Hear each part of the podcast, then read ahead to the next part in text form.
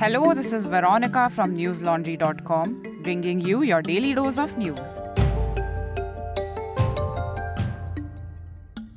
Today is Tuesday, the 9th of August. 40 days after taking over, Eknath Shinde's government expanded the state cabinet today. An oath taking ceremony took place at the Raj Bhavan in Mumbai, where nine leaders each from the BJP and the Shiv Sena were sworn in. Until today, the cabinet, which has over 40 berths, had only comprised Shinde and Deputy Chief Minister Devendra Fadnavis. While 18 new members were sworn in today, not all the berths have been filled.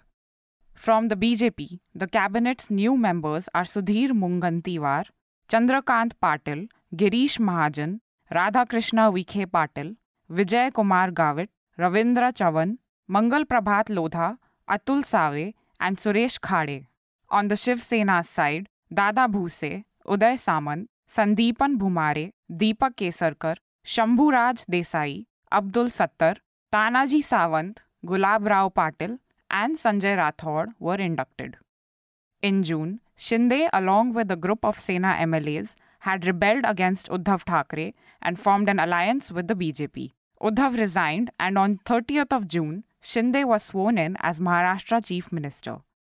BJP's Devendra Fadnavis was sworn in as the Deputy Chief Minister.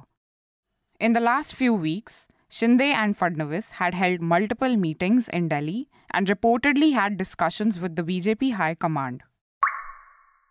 Janta Dal United Chief Nitish Kumar resigned as Bihar Chief Minister today, shortly after breaking the JDU's alliance with the BJP. Kumar met State Governor Phagu Chauhan this afternoon and handed over his resignation letter. He also submitted a letter of support from 160 MLAs to the state governor. The move comes after speculations of a rift between the JDU and the BJP. Kumar had been absent from several government meetings recently, including a Niti Aayog meeting chaired by Prime Minister Narendra Modi on Sunday. Prior to his resignation, Kumar held a party meeting with MLAs earlier today. At the meeting, he reportedly decided to break the alliance. Citing sources, the Quint reported that Kumar said that the BJP was conspiring to break the JDU. After submitting his resignation, Kumar went to the residence of RJD chief Lalu Yadav's wife, Rabri Devi, in Patna. Delhi Chief Minister Arvind Kejriwal said today that the Election Commission has recognized the Aam Aadmi Party as a political party in Goa. After a review of the AAP's performance in the assembly poll held earlier this year, the EC gave the party recognition. The EC said that the party had fulfilled conditions laid down in Para 6A of the election symbols reservation and allotment order. The party had won two seats and received a vote share of 6.77% in the Goa election held earlier this year. Kejriwal pointed out that if the party were to be recognized in another state, it would be declared as a national party. The AAP is already recognized in Delhi and Punjab. In a Twitter post, Kejriwal congratulated party volunteers and thanked the public. The party is also looking to gain a foothold in Gujarat and Himachal Pradesh. Both the states go to polls later this year. The Uttar Pradesh police today arrested Noida politician Shrikant Tyagi in Meerut. His arrest comes a day after the administration razed an alleged illegal structure outside his home in Noida's Grand Omaxe. Tyagi had been on the run after a video went viral showing him abusing and manhandling a woman at Grand Omaxe. Subsequently, several residents accused him of intimidation. On 5th of August, Tyagi's lawyer moved a surrender application in a court in Greater Noida. Before his arrest, the UP police had announced a reward of 25,000 rupees for information on him, saying he's a serial offender with nine cases against him already. He also faces prior charges pertaining to extortion and attempt to murder, NDTV reported. Tyagi had claimed to be a member of the BJP Kisan Morcha. According to NDTV, he had several photos with BJP leaders on his social media accounts. However, the party has denied having links with him. Listeners, while the bulldozer action on Tyagi's apartment is par for the course, that was not the case in some instances where houses of ordinary people belonging to a particular community were razed down in Madhya Pradesh earlier this year. Since December 2020, the Shivraj Singh Chauhan government's bulldozers have razed homes and shops in almost all the state's 52 districts. The chief minister has portrayed the bulldozer campaign as overdue, if legally dubious action against the mafia and organized criminals. But is it? News Laundry went on the ground to find out. Read my colleagues Pratik Goyal and Ashwini Kumar Singh's report on newslaundry.com.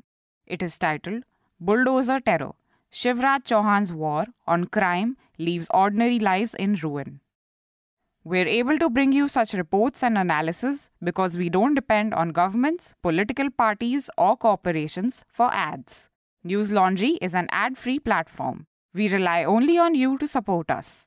So, if you're not a part of our independent news model already, head over to newslaundry.com and click on the red subscription button on the top right corner of the screen. Subscription plans start as low as 300 rupees only.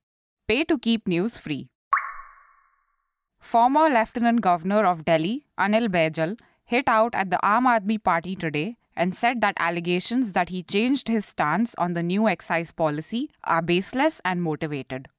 On Saturday, Deputy Chief Minister of Delhi, Manish Sisodia, had recommended to the CBI that a probe be conducted into Baijal's alleged change of mind. Last month, the state government had rolled the policy back shortly after allegations of procedural lapses and violation of rules. In an op ed in Hindustan Times, Baijal wrote that the allegations against him were nothing but blatant lies and falsehoods being perpetrated by a desperate man to save his own skin. Sisodia had alleged that as LG of Delhi, Baijal had approved the policy but took a U turn at the last minute and introduced new conditions due to which some of the licensees gained an advantage. Baijal claimed that it appeared that the AAP government of Delhi and Sisodia initially claimed record revenues through excise by manipulating figures. Taiwan's Foreign Minister Joseph Wu said today that China is using its military drills to prepare to invade Taiwan. Last week, China had launched large scale military drills encircling the island country. The drills followed the visit of US House Speaker Nancy Pelosi's visit to Taiwan and were perceived as a response to the visit. While speaking at a press conference in Taipei, Wu said that China was conducting large scale military exercises and missile launches, as well as cyber attacks, disinformation, and economic coercion in an attempt to weaken public morale in Taiwan. He went on to say that after the drills conclude, China may try to routinize its action in an attempt to wreck the long term status quo across the Taiwan Strait. China considers Taiwan to be its territory. The military drills, which started last week, were supposed to finish on 7th of August. However, the People's Liberation Army continued its drills today, The Guardian reported. Wu has accused China of gross violations of international law. That's all the news we have for you today. Have a great day or a good night depending on where you're listening from. See you tomorrow. All the News Laundry podcasts are available on Stitcher, iTunes, and any other podcast platform.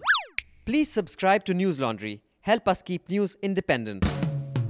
To catch all our podcasts on news, pop culture, current affairs, and sport, visit newslaundry.com. Follow us on Facebook, Twitter, and Instagram, and subscribe to our YouTube channel.